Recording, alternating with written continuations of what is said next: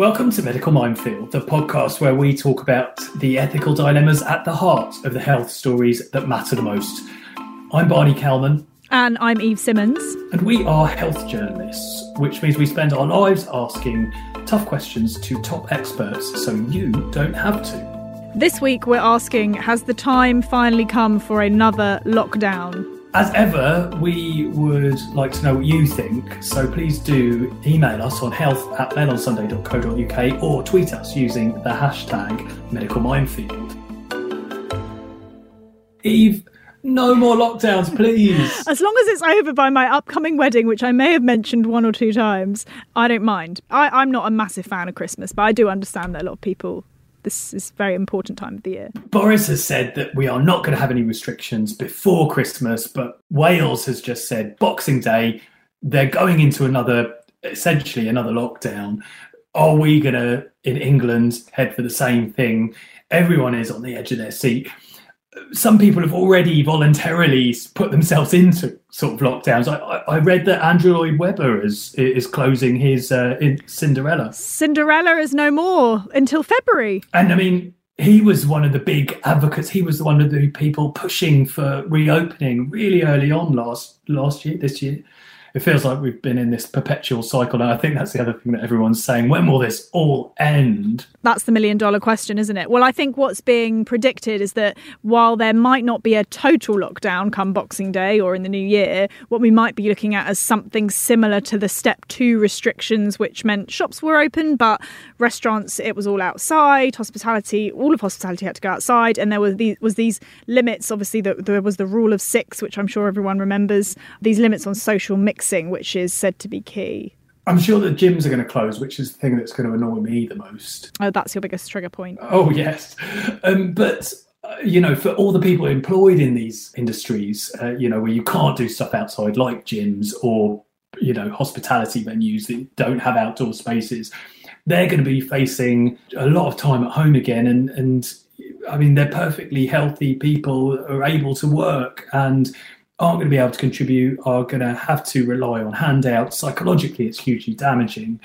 And you just think, where does it all end? you sort of feel like we've spent the last three months hearing about this knock on effect of the lockdowns and all of the terrible things that have faced the country that we're still reeling from after those two lockdowns. And just as we're starting to come out the other side, now we're going to get hit by it again.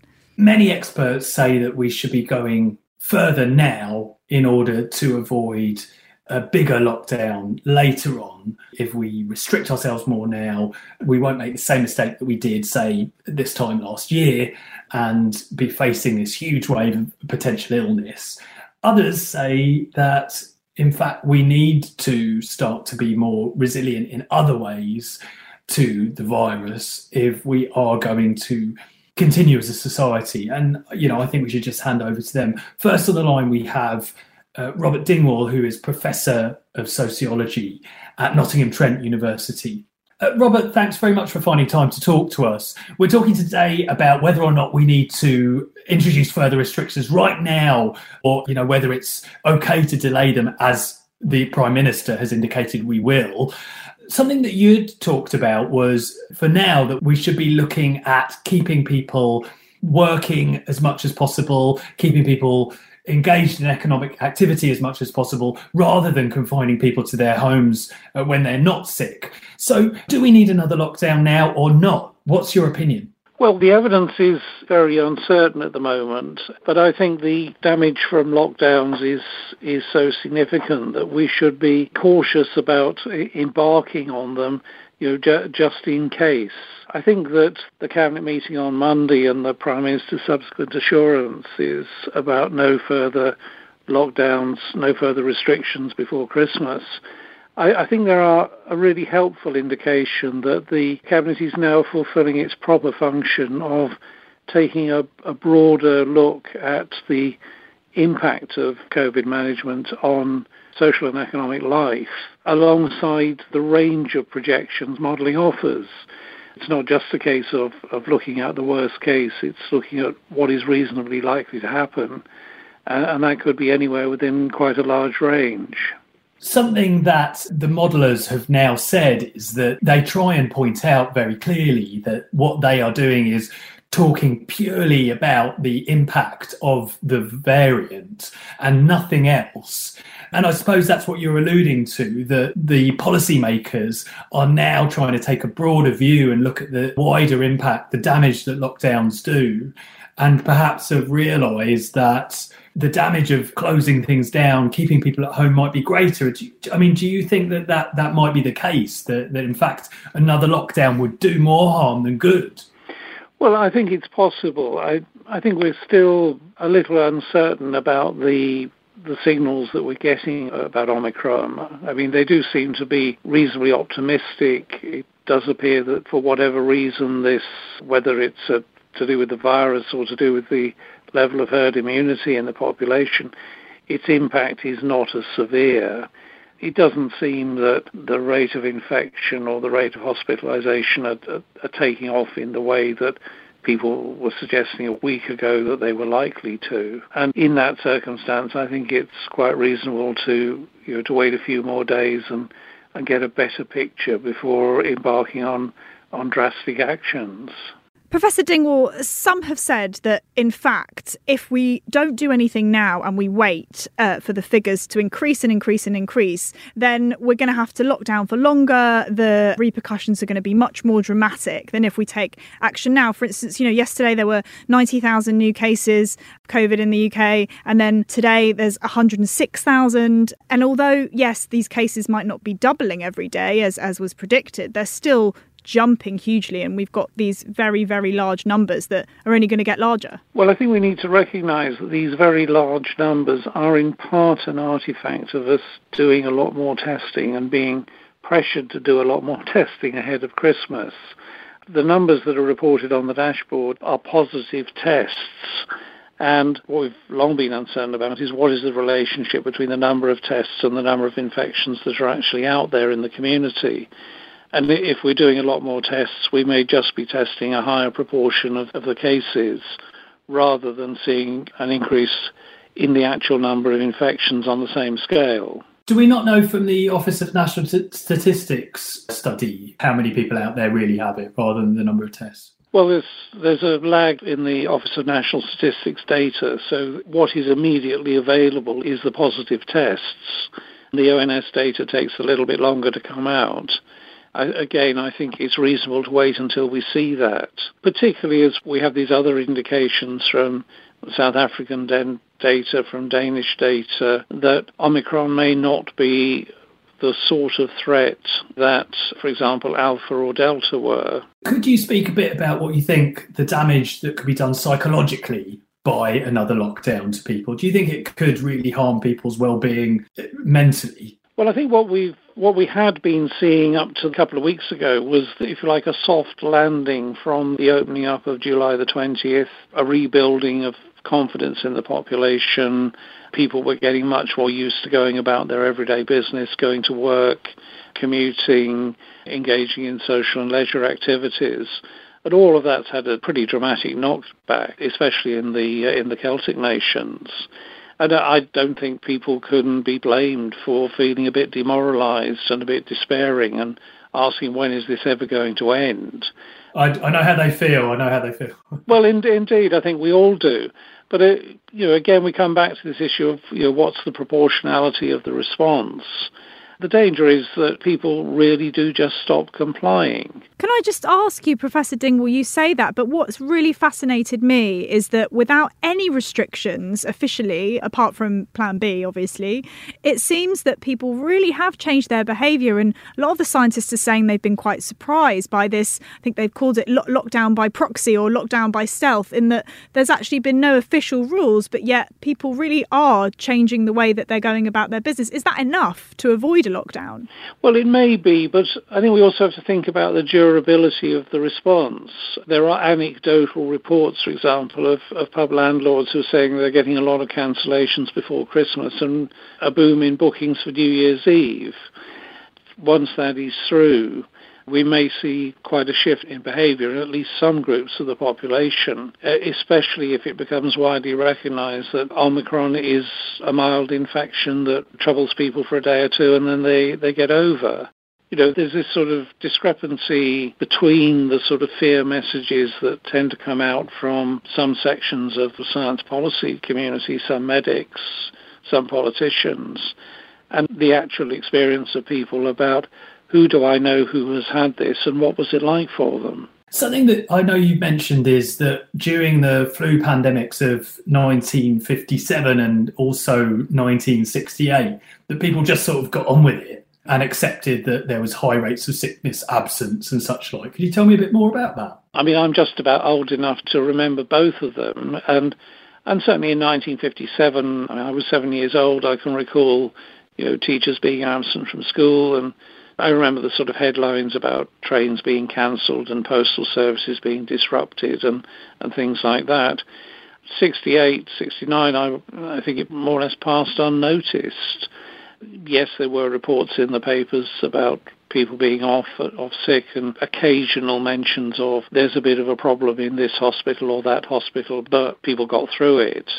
Although, of course, at that time we had something like two, two and a half times as many hospital beds as we have today. The whole idea of lockdowns was never really on the policy agenda. So, where is this uh, desire to do these drastic things come from? Is it because it's politically popular? Well, people expect governments to do something. There is something of an illusion of the degree to which governments can control these things. That, I think, is relatively new. There's clearly a belief in some sections of the public health community that somehow or other medicine can conquer all infections, you know, to control things so that we all live healthy lives and, and hopefully become immortal you know, health is desirable, but it's only one of the good things that society is expected to deliver. And even then, the randomness of evolution, the unpredictability of crossovers of viruses, of the emergence of new variants, of even of existing viruses, all of these things are out there and they're just utterly beyond the control of any government or any, any profession. And I think we've sort of insulated ourselves from an awareness of that through the great triumphs that medicine and, and public health measures have delivered. Well, Robert, thanks very much for finding time to talk to us. I think it was about a year ago this week that we were speaking about the very same subject, and I sincerely hope next Christmas we have something brand new to talk about. But in the meantime, I hope you have a very happy Christmas something that Professor Dingwall said has really struck a chord with me, and I keep hearing this from scientists this focus on the lack of capacity we have within the NHS. That actually, if you look at it, that's the root of the problem. If we were to have more NHS staff, we didn't have this crisis which predated COVID of a significant lack of people working in the NHS and a lack of beds, then perhaps this problem wouldn't be so great. When you say beds, it's it's the the staff to look after the person in the bed. That's the that's the problem. That's what we don't have. It's the staff and it's also the physical space. It's the physical space. So obviously, if you have infection control, you have to create more space. And as we go on, there seems to be, you know, I mean, we keep writing about this. This is what I was saying last week. Midwives are leaving in their droves, district nurses are leaving in their droves. You know, people are just thinking, actually, God, I just can't face working in the health service anymore. Yeah, I get paid nothing, and it's not exactly um, the most thrilling or fulfilling job anymore. It seems like a problem that, that you cannot fix because you can't magic up healthcare staff from nowhere well, there's certainly no quick fix, that's for sure. Well, next, I think we should hear from a scientist who is is arguing for tougher restrictions now, but interestingly has has also been talking about the fact that we do need to start to think about other ways round this problem, or we're just going to keep repeating it. Yes, exactly. And joining us now is Christina Pagel, Professor of Operational Research at University College London. Professor Pagel, thank you so much for finding some time to talk to us today. Do you think that we need strict restrictions right now? Yeah, I mean, unfortunately, I do. You know, we today we recorded over 100,000 cases for the first time, and we can see that in London, where it has been the epicenter, hospitalizations are now going up really fast. And unfortunately, there's just too much risk that the NHS is going to really struggle. And we've seen that from SAGE that they estimate that even in the best case scenario, the NHS might reach you know the first peak and maybe higher than last January peak. And that's just it's just too much to ask NHS people to do all over again. So do you think that a full lockdown would be really the best thing to do right now? Well, I think what SAGE suggested and what independent Sage suggested completely independently of that happened is a return to step two of the roadmap, which isn't a complete lockdown. It's, you know, shops are open, schools are open, um, universities are open, but it's outdoor. It's outdoor socialising. It's outdoor hospitality.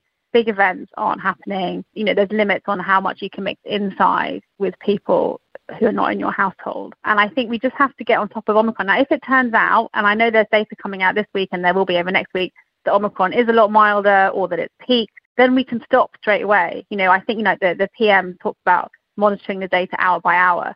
I think we should do that. I just think we should be cautious now and then relax if it turns out we don't have to worry.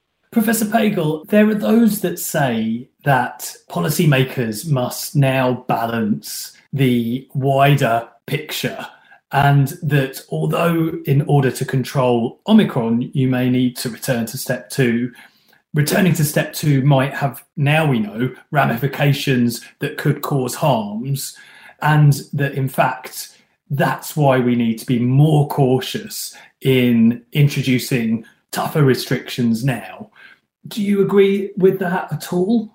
I mean, policymakers have always had to balance those things. And I think what we have learned is that allowing extremely high levels of infection it has consequences and it's not just about you know the, the individual it is about the fact that if the nhs gets swamped in january that affects every single person who needs the nhs for whatever reason right if i have a car accident i don't want to have to be waiting 12 hours in an ambulance you know, it reduces capacity. You know, we already know that there are massive backlogs, six million people waiting. We know that there have been delays in things like cancer diagnosis. That stuff gets worse if you have a really high burden of COVID we know that many businesses now are struggling because so many staff are off sick. That's the kind of thing that happens when you allow it to go rampant. It doesn't it doesn't just affect COVID, it affects every bit of the economy. Children had their education disrupted massively last term and they probably will again next term now with Omicron. We also know, you know, that there have been studies that show that, you know, you, you can mitigate the impact of lockdown through financial support for businesses, through things like furlough, through supporting people and kind of building community networks to support people who are living on their own. Like nobody wants that. I don't want that. And, I, and I'm hoping that with the kind of levels of immunity we have now, with the fact that we know how to control it, that any kind of restrictions will be really, really short lived, that we're not talking about three months. We're talking about maybe two, three weeks. Is that enough to make a difference, though, at the step two level? You know, with with these really ginormous levels of cases that we're seeing, is that is that enough to, to curb it? Well, certainly from the SAGE modelling, they seem to think so. I think from everything that we've learned over the last year and a half, the one thing we know for sure is that outdoor mixing is much, much safer than indoor mixing. That's what the step two of the roadmap is. It's about prioritising outdoors. And we also know that prolonged contact when you're talking to someone is the most dangerous thing. So that's kind of the indoor socialising. Going into a shop and buying your groceries is not particularly risky. Those kinds of activities aren't that risky, so we should allow them. You know, going to school is really important obviously we shouldn't close schools. You know, that's the kind of thing we need to be thinking about. Professor Pagel, one question that people keep on asking me is when is this all going to end? And, you know, if we are going to have to react to every new variant with a, a sort of lockdown, it's quite a good question, really. I mean, what, what's, your, what's your answer to that? When does this all end? Well, we don't have to react to every new variant that way. I mean, the reason that we're in the situation now is because we did nothing to stop it when it was little. You know, it was only two or three weeks ago and we could have put in measures then to slow its spread and learn more about it and work out where we need to go. But we didn't do that. Such as what? Well, for instance, it took them, you know, 10 days to institute Plan B. We could have could have then put limits on big events. We could have then upped mask wearing. For instance, one thing we're not doing is asking people to wear much higher quality masks, which are more effective, called FFP2 masks, like they are doing in Germany and Austria, for instance. So there are things that we can do that we haven't done. Things like investing in ventilation, which doesn't impact anybody's freedoms at all, is, is something that we should be doing and could have been doing for the last year. And people say, oh, well, it takes a long time. And it does take time. But if you don't start, you're never going to finish. And given that we're looking at these waves of respiratory illness, you should start that right now. And that will put us in a much better position to never do any other kind of restriction. I've been thinking about it because people have been asking me, and, and I've been thinking, God, you know, am I going to be here in Christmas 2022? And I desperately do not want to be. But I do think, as a world, especially in, in high income countries, we've forgotten what it's like to live with bad infectious diseases. You know, we did in the 1950s, 60s, 70s. You know, there was measles, there was TB, there was even smallpox. All of these things were circulating, polio, and we got rid of them with massive public health efforts on vaccination, on clean water, on hygiene, on better housing, all of these things. And for most people now who are my age or younger or older, we don't remember a world where infectious diseases were so prevalent and we had much higher levels of mortality. But back then, back then we didn't do lockdowns. That was the big difference that we accepted as a, as a society. We we seem to accept illness and sickness and people being off work and disruption. But the point is, we did not accept it. That's exactly what we didn't do. We, we, we massively invested in housing. We invested in tackling health inequalities. We invested in vaccination campaigns. We invested in clean water and sewerage fluoride. We invested in things that would protect people. Now, what I'm saying is we can do that again in things like clean air alongside clean water in a way that can actually get diseases down. We've never actually just lived with infectious diseases. We've always tried to get rid of them. And we still do that. We don't live with flu. We've done massive things to try and improve mortality from flu, and we've managed it. It's gone down massively in the last 20 years. There isn't this, we've never actually just been like, fine, we won't do anything about it. We do do something about it. I think we've forgotten that we do things about it. I think that's the problem. So your point is that lockdowns are the result of not introducing other measures that would work. Yeah, I mean, lockdowns are a failure of public health policy. There's no, they're not. I mean, they're kind of what you do when you're desperate, when you run out of other options. Hmm. Um, and, and you're kind of in a crisis situation where if you don't do something right now, then in two weeks your NHS is going to be in trouble. That that's kind of what happens with a lockdown. They're, they're never planned for. If you were planning it, you wouldn't ever need one. And places like Japan and South Korea have managed for two years with low COVID cases without ever needing one. It doesn't seem like there's a huge amount in terms of advice to policymakers um, saying these kinds of things. So, you know, I mean, we know that SAGE tells the government how many infections there will be and how how many hospital beds will be needed, what will happen with COVID, basically. But it feels like perhaps they're not being given the right advice in terms of or taking the right advice. Preventative measures. Preventative, yeah. yeah. They have. They have. I mean, there are really detailed and long SAGE documents, for instance, around ventilation, around contact tracing, around things like social inequalities like housing and poverty and how to improve them. They, they do exist. We just don't hear about them because they're not kind of reported on the dashboard. They're not the daily numbers that everyone's used to getting. They're kind of longer term, more difficult things, but they're the things that will work and will give us back not just the freedom to kind of go about our daily day, but the freedom to go around our daily day without getting sick or making others sick. Well, I mean, I do hope I do hope that something uh, begins to change for, for everyone's sake. Really, thanks so much for sparing some time to talk to us, and it's been an eye opener. All right, well, have a great Christmas, guys. Hi. Sorry to interrupt your listening, but there's another great podcast from the Mail on Sunday you might want to try. Liz Jones's Diary, the podcast offering a weekly look into the life of Britain's most unfiltered columnist. That's me. Find us at mailplus.co.uk. Eve, I know that normally we have this big long chat at the end, and I just I've run out of I've run out You're of anything. Say Merry Christmas, goodbye. Merry Christmas, everyone. I'm going to bake banana bread. Are you going to do a Christmas dance? Oh God! For only me, because the listeners obviously won't be able to see. I mean, you know, I can't be the only one that feels slightly despairing all this, and I, people keep on asking me. I, they, you probably get the same. Mm. They they they want to know, you know they, they keep saying things like, "Oh, is it just because we're testing more?" or you know, "Oh, when when does it all mm. end?" or you know, I mean, I don't have the answers. I feel like the scientists that we're speaking to, who are normally so forceful, have fewer and fewer answers to this as well. So I can't imagine what the government feels. I think there's this big question at the moment right now about the severity of Omicron. And as soon as we have that, I think it's really going to guide which direction we go in or the government decides that we go in. And I, I don't know, I, am probably being very angled in the, the information that I'm consuming, but I find myself gravitating towards the more positive messages and reports because I simply can't deal with anything that's so doom mongering. Um, and it does seem that there are signs that this may be less severe. We may may end up with less hospitalizations than we did in the wave this time last year.